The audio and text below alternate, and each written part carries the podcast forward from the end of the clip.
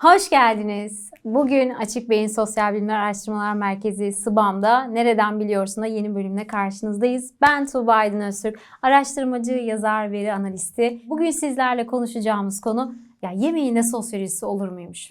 Olur. Yapılan son araştırmalar çok enteresan sorular soruyor. Diyorlar ki Günde kaç öğün yemek yemek sağlıklı? Acaba hangi saatlerde yemeliyiz? Vücudumuzu kaç saat aç bırakmalıyız? Aralıklı oruç vücuda ve fizyolojimize daha mı uygun?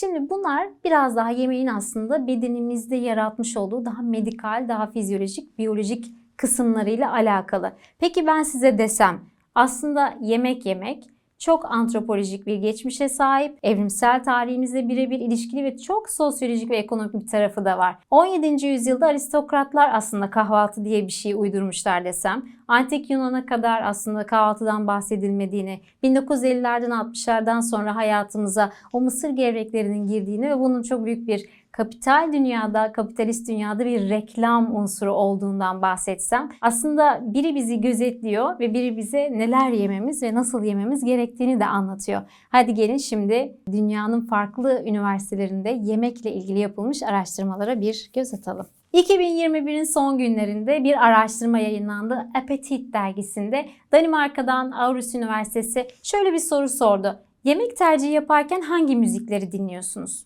Ne demek bu şimdi? Yani bir yerde düşünün kendinizi. Bir restoranda, lokantada, kafedesiniz. Yemek isteyeceksiniz. Menü geldi. Ortamda bir müzik çalıyor. Bazen çok hızlı hareketli, temposu yüksek bir müzik olabilir. Bazen de çok sakinleştirici böyle işte size günün o rahatlamasını sağlayan, günün bütün keşmekeşinden, koşturmacasından sizi uzaklaştıran bir müzik de olabilir. Dinlediğiniz müzikler ve çevrenizdeki atmosfer, dikkat dağıtıcı ne kadar unsur olup olmadığı hangi yemeği sipariş edeceğinizi aslında nörolojik olarak etkiliyor. Ve biz bunları farkında olmadan yapıyoruz. Şimdi dergide yazan konu şu. Yavaş müzik dinlediğimiz zaman daha sağlıklı yiyecekler seçme olasılığımız daha yüksek. Yani sizler eğer bir fast food e, ürünleri satan bir yerdeyseniz fark etmişsinizdir. Bütün oradaki ortam, atmosfer sizin olabildiğince rahatsız oturmanız, e, rahatsız tabaklarda, çatallarda, bıçaklarda yemeniz ve çok yoğun bir şekilde hareketli bir müziğe maruz kalmanız üzerine kurgulanmıştır. Çünkü oradaki sistem size şunu der. Ye ve bir an önce git. Burada rahatlama çünkü sırada başkaları gelecek. Çünkü biz aslında sürümden kazanıyoruz. Bir başka yere gittiğinizde içeride sevgiyle pişirilmiş bir yemek ve aslında olması gerektiği zamanda sofranıza gelen bir yemek olduğunda daha sağlıklı yiyecekler olduğunu içerisinde belirtiyor. Yani atmosfer, içeride çalan müzik, dikkat dağıtıcı ne kadar unsur varsa bunlar bizim yemek yeme şeklimizi etkiliyorlar. Bu Danimarka'dan yapılan bir araştırmaydı. Şimdi size başka üniversitelerdeki araştırmalardan bahsedeyim gelin. 2013 yılında Birmingham Üniversitesi'nde İngiltere'de bir araştırma yapıldı. Bugünlerde çok sıkça şunu görüyorum. Çocuklar da olsa, gençler de olsa, yetişkinler de olsa bir şeyler yerken, bir şeyler atıştırırken aynı zamanda ya televizyona bakıyoruz ya tabletimize ya telefonumuzdan bir şey izliyoruz o esnada. Aslında bu televizyon gibi, tablet gibi, internet gibi gürültünün ve görsel uyaranların olduğu durumlarda aslında bu dağınıklıktan, bu kafa karışıklığından dolayı yiyeceğimizden çok daha fazlasını yediğimizi, yediğimizden tam anlamıyla manevi olarak tatmin sağlamadığımızı ve bir sonraki öğünümüzde de daha fazla yemeğe doğru meylettiğimizi gösteriyor. Bunu hepimiz yapıyoruz. Hatta ben de biraz seviyorum böyle arada boş kaldığım zaman işte bir sevdiğim bir dizinin bir bölümünü açayım bir yandan o gitsin. Bir yandan yemeğimi atıştırayım. Sizler de seviyorsunuz biliyorum. Belki şu an izlerken bile bir yandan bir şeyler atıştırıyor olabilirsiniz. Dikkat edin bir öğün sonrasında tekrar daha çok kendinizi acıkmış hissedebilirsiniz. Araştırma bize biraz bunu söylüyor. Son bir araştırmadan daha bahsedeyim size. Amerika'da, Kaliforniya'da Sağlık e, Biyolojik Araştırmalar Enstitüsü'nde klinik araştırmacılar çok temel bir soru sordular. Ne zaman yemek yemeli? Günün hangi saatinde? Kaç saat aç kalmalı? Şimdi bizim fizyolojimiz aslında iki ana temel üzerine kurulu. Aç kalmak üzere uzun süreli, minimum 12 saat gibi ya da ziyafet. Bunun antropolojik bir kökeni var.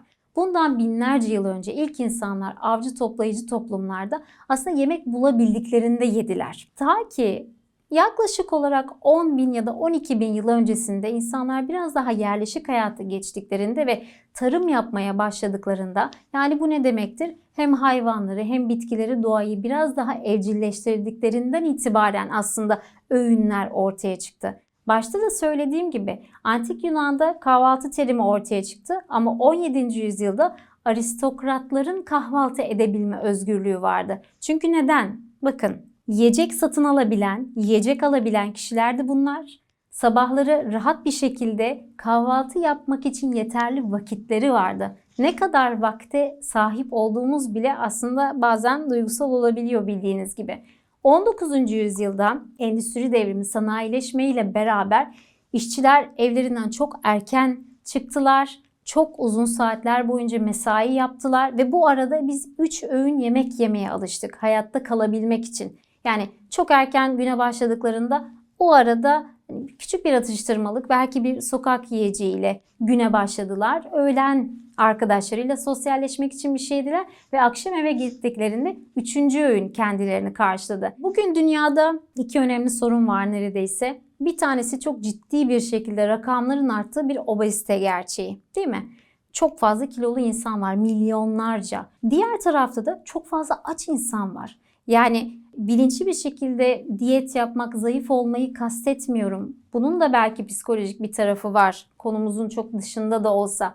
Ama diğer taraftan bakın bugün UNICEF'in yapmış olduğu araştırma dünyada gıda güvenliği ve beslenmenin durumu araştırması 690 milyon kişinin yatağa aç gittiğini söylüyor ve bunu bir kavramla açıklıyor.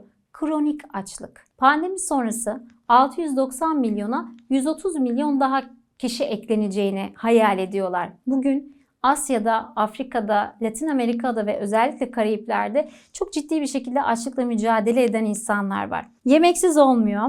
Muhabbetimizin ortasında yemek yemeyi seviyoruz. Hayata devam etmek için yemek yemeyi seviyoruz. Muhtacız. Yemeksiz günümüz geçmiyor. Ama küreselleşmenin bu kadar çok hayatımızın içinde olduğu bir realitede de bir yandan obezite gibi bir sağlık sorunu ki bu da aslında yoksulluğun bir göstergesi bir yandan Diğer taraftan da kronik açlık yani yatağa o günde aç gitmekle ilgili bir mesele var. Her zaman bu tarz konuları düşündüğünüzde lütfen aklınızda şunu tutun. Konu ne olursa olsun mutlaka sosyolojik ve ekonomik bir temeli vardır. Mutlaka politik bir temeli vardır.